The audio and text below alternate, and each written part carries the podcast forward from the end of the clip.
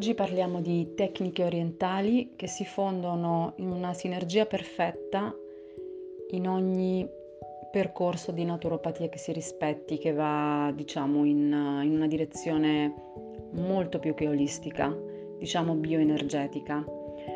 Oggi parliamo dello shiatsu e della riflessologia plantare, due terapie meravigliose lo shiatsu è una tecnica di trattamento che affonda le radici nelle antiche forme terapeutiche tradizionali orientali.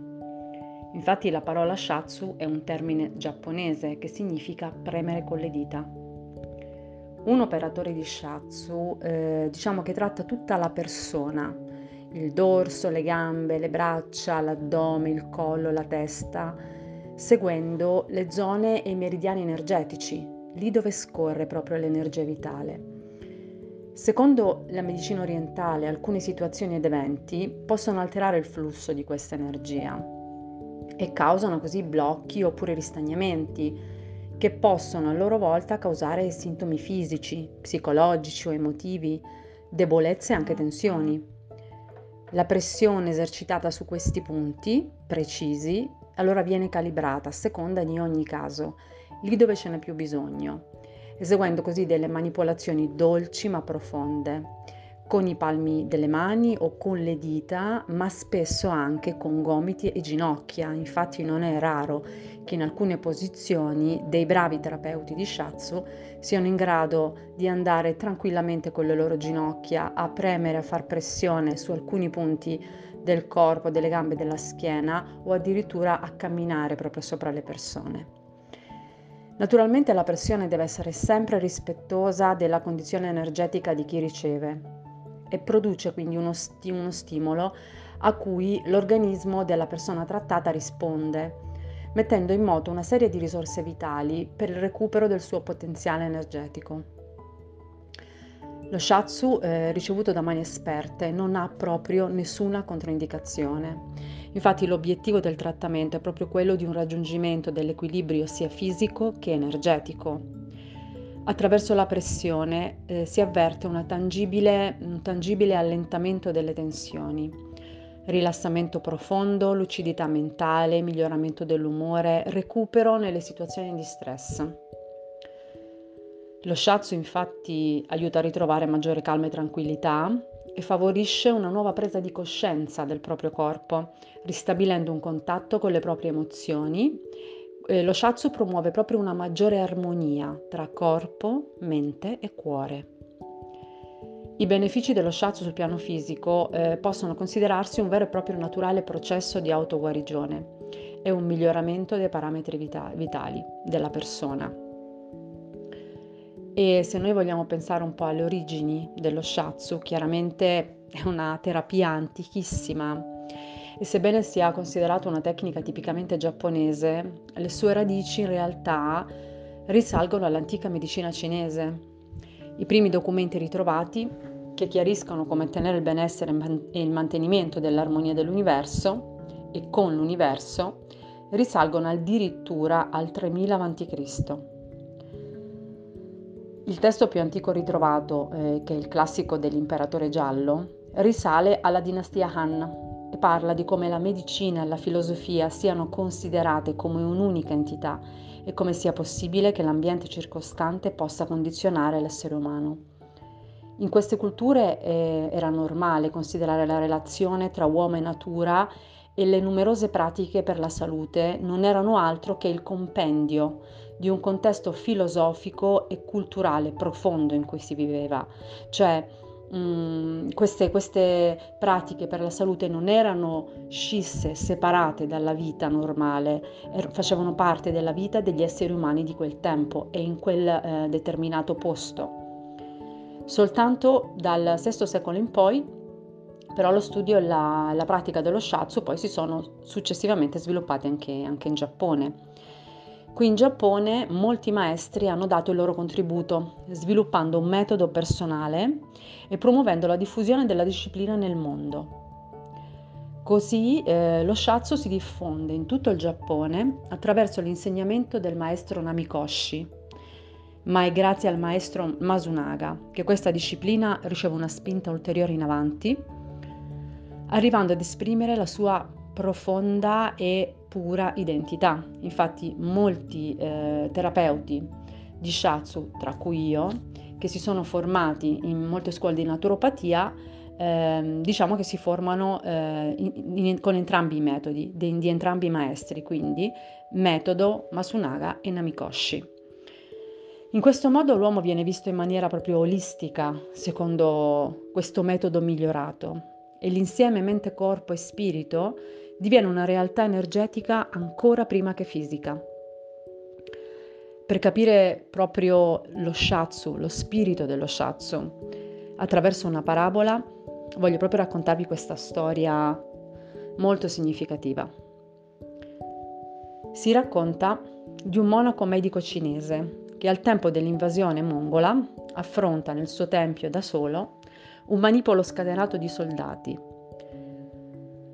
Rimane inginocchiato e impassibile e di fatto li respinge solo con lo sguardo. Quando gli invasori, durante il saccheggio del villaggio, penetrano nel tempio dove il vecchio saggio sta in meditazione, questi, senza scomporsi dalla posizione in cui è, osserva i soldati che a loro volta vengono attratti incuriositi e soggiogati dalla forza naturale del suo comportamento, dalla sua posizione di meditazione e dal suo essere così impassibile. Anche se egli nota l'orda selvaggia che massacra e conquista, che saccheggia e uccide, il monaco non fa una piega. Egli si oppone con il non opporsi, egli non fugge. Evidentemente non teme, e non lo emoziona né la morte né i nemici. La sua energia non si spreca in una fuga o in una colluttazione.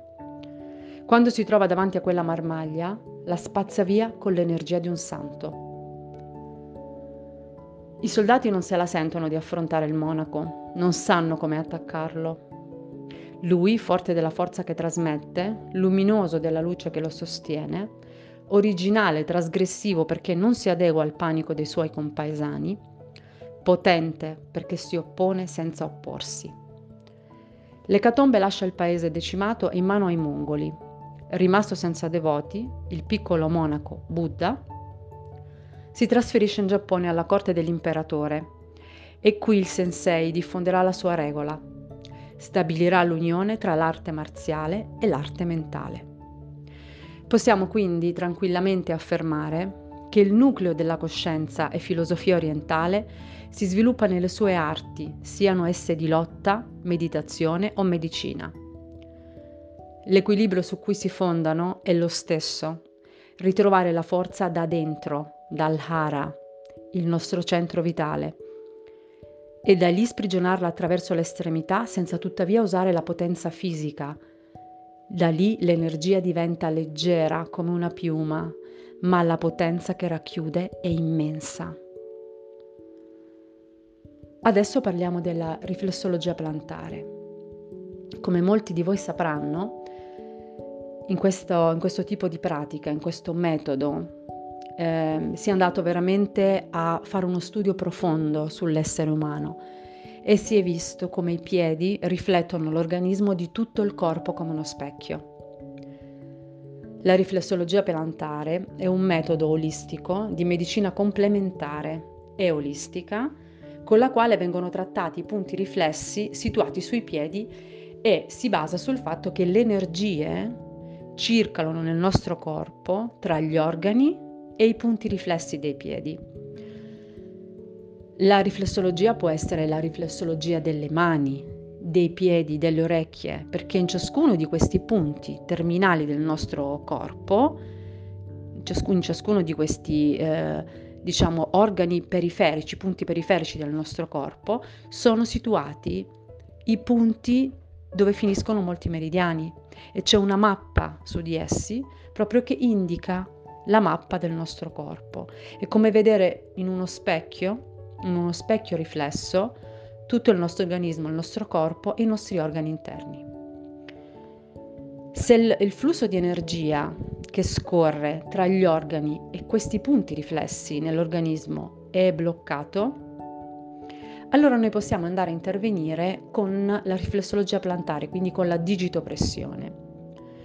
Infatti il massaggio zonale sia del piede che della mano, eh, ma soprattutto del piede perché la riflessologia plantare è quella più praticata, riduce lo stress e il dolore e stimola i percorsi nervosi e il rilassamento muscolare. Allo stesso modo può essere raggiunto un aumento del flusso sanguigno degli organi e delle regioni del corpo, quindi dell'autoguarigione e il benessere complessivo della persona, perché si va a lavorare eh, su diversi piani, quindi da un, punto, da un punto di vista fisico si raggiunge poi un piano mentale che poi raggiunge il piano spirituale e da quindi la possibilità di ritornare in equilibrio anche sul piano fisico, quindi è proprio un circolo virtuoso che si crea di benessere. La riflessologia ha anch'essa origini molto antiche, ve n'è come primo testimone un papiro risalente al 2005-2300 a.C., ritrovato nella tomba di un medico egiziano.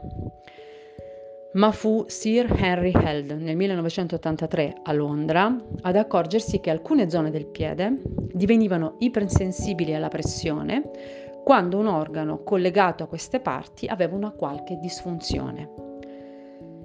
Successivamente fu però il dottor William Fitzgerald in America a elaborare quella che oggi conosciamo come terapia zonale, alla base della quale vi era il principio che la pressione delle dita su certi punti creasse un certo effetto anestetico. Fu lui che condusse molti interventi chirurgici per primo minori senza ricorrere ai farmaci. Quindi possiamo parlare di una riflessologia plantare applicata alla medicina. In base alla sua teoria, egli suddivise quindi il corpo in dieci zone longitudinali, dalla testa punti, alla punta dei piedi, e a queste vennero successivamente aggiunte otto divisioni orizzontali. È così che nasce la riflessologia plantare. La riflessologia plantare non è un metodo diagnostico per l'individuazione delle malattie, però certo è che il dolore o fastidio che si manifesta con la pressione in un determinato punto segnala uno squilibrio nella parte del corpo corrispondente, questo è un dato di fatto, consentendo in questo modo di cogliere il messaggio prima ancora che questo si trasformi in sintomo. Non è raro infatti riuscire a risolvere un problema eh, attraverso la cura di un uh, punto del piede che magari è rappresentato con un durone, un callo, un punto particolarmente doloroso e sensibile Sciogliendo il blocco di quel punto si arriva a curare un disturbo prima che questo si possa manifestare in tutta la sua pienezza. La riflessologia plantare però non è solo proprio un massaggio al piede, una, si tratta di una conoscenza profonda dei punti riflessi che se stimolati adeguatamente inducono una risposta su diversi piani, come dicevo, fisico, emotivo, energetico e mentale.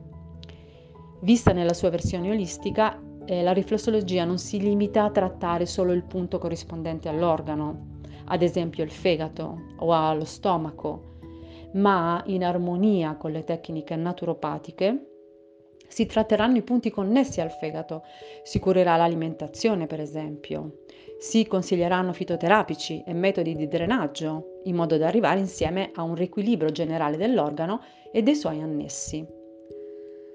Questo tipo di approccio è vincente perché non combatte il sintomo o la malattia, ma conduce la persona a uno stadio di benessere generale, agendo sul sistema nervoso, immunitario, linfatico, circolatorio, endocrino. E per capire meglio come funziona la proiezione del corpo sul piede, immaginiamo la figura umana come un ologramma. Ciò che è in alto sta in alto e ciò che è in basso è anch'esso in basso. E così via lateralmente, superficiale o profondo, è tutto speculare. Le dita corrispondono alla testa e con questa gli organi che la riguardano, quindi occhi, orecchie, naso, tonsille, cervicale, eccetera. Poi troviamo, andando più giù, tiroide e paratiroidi, diaframma, stomaco, intestino tenue, intestino grasso e coccige. Lateralmente la colonna vertebrale, la zona pelvica, poi l'avremo in corrispondenza del tarso superiore e dell'astragalo.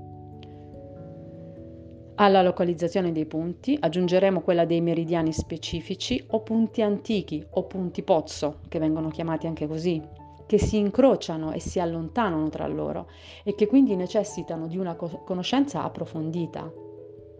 Infatti non è raro che i terapeuti più eh, esperti, quelli proprio più bravi, riescono con una semplice, mh, mm, una semplice occhiata, proprio ancora prima dell'indagine, a interpretare in maniera diagnostica favolosa e molto profonda tutte, tutti gli incroci di questi punti, perché come dicevo non ci sono soltanto gli organi, non ci sono soltanto i meridiani sul piede, ma ci sono dei punti antichi che corrispondono a uno studio dell'essere umano molto ma molto più avanzato che non tutti i riflessologi purtroppo riescono oggigiorno a, a conoscere in maniera esaustiva, esaudiente, perché gli studi molto spesso sono superficiali. Ma la lettura del piede ha un percorso ancora più affascinante, se si va ancora più a fondo, perché la morfologia di un piede rivela molto della personalità. Attraverso il piede si può leggere anche la psiche di una persona. Ecco che quindi alle disfunzioni, alle funzioni organiche si unisce una lettura molto efficace che dà la possibilità al naturopata esperto di individuare le peculiarità caratteriali di quella persona. Quindi la malattia viene vista come una disarmonia tra l'essenza e la personalità e se ne possono vedere anche i percorsi nel tempo. Quindi come una turba emotiva del passato può aver scavato un solco così profondo da lasciare il segno sulla morfologia della pianta o delle dita del piede, si può vedere esattamente osservando attentamente quel piede. Se noi vole- volessimo fare così una, un'analisi superficiale, per esempio, del piede, possiamo considerarlo in questo modo. Il primo dito alluce corrisponde alla parte intellettuale. Il secondo dito alle capacità organizzative, pratiche, di leadership. Il terzo dito rappresenta i valori, come quella persona li percepisce e li vive. Il quarto dito rappresenta la parte emozionale, come la persona esprime le proprie emozioni. Il quinto dito rappresenta la creatività e la sessualità. Osserviamo quindi le nostre dita e notiamo come l'alluce sia molto più grande del quinto dito. Mentre i neonati, quando nascono e quando sono molto piccoli, hanno tutte le dita uguali. In essi non c'è ancora nessuna propensione per l'una o l'altra attività. Ma dopo già poco tempo, basandosi anche sull'ambiente in cui vivono e sulle influenze che hanno da questo ambiente, inizieranno a svilupparsi esprimendo un'informazione genetica che darà loro l'imprinting anche per la forma delle dita. Infatti vediamo che gli intellettuali hanno un alluce molto ma molto eh, grande e spropositato rispetto al resto del piede e magari l'ultimo dito del piede è quasi inesistente. Mentre se noi consideriamo per esempio alcune popolazioni africane e osserviamo loro i piedi, a me è capitato personalmente di farlo perché ho lavorato in Africa, loro hanno quasi tutte e cinque le dita uguali. Perché eh, vivendo in contatto totale con la natura e rispetta- rispettando quella che è la loro essenza, loro sono in grado di esprimere tutte le attività in modo quasi eh, uguale, quasi parallelo, perché per loro l'attività intellettuale non ha più importanza dell'attività sessuale. L'attività istintiva ha la stessa importanza della capacità di guidare un gruppo. L'interpretazione della fisionomia del piede da parte del terapeuta è quindi molto importante nella seduta di riflessologia, sebbene già il massaggio in sé possa essere da solo estremamente piacevole ed efficace, senza bisogno di fare nessun tipo di, eh, di anamnesi del piede. Conoscere i punti corrispondenti agli organi, individuarne gli squilibri e trattarli nel modo giusto è sicuramente un ottimo inizio, ma è molto più importante essere coscienti del lavoro che si effettua attraverso una seduta di riflessologia, cioè un profondo lavoro dell'anima, della psiche e del vissuto della persona. Quindi un lavoro olistico. Vi lascio con, questa, con questa, questo detto molto bello, secondo me. Dicevo dunque che l'anima ha come sua prima sede i piedi. Di lì essa incomincia a esistere e partendo dai piedi procede su per il corpo. Per questo fatto mi appello all'esperienza e forse qui potrò gettare le fondamenta di una metafisica sperimentale. D'ora in poi non guardate più i vostri piedi come qualcosa da nascondere, ma cercate di vederli con un'altra luce, sotto un'altra luce e di capire come possano svelare tantissimo della vostra personalità, addirittura aspetti che neanche voi volete eh, o siete ancora disposti o pronti a vedere.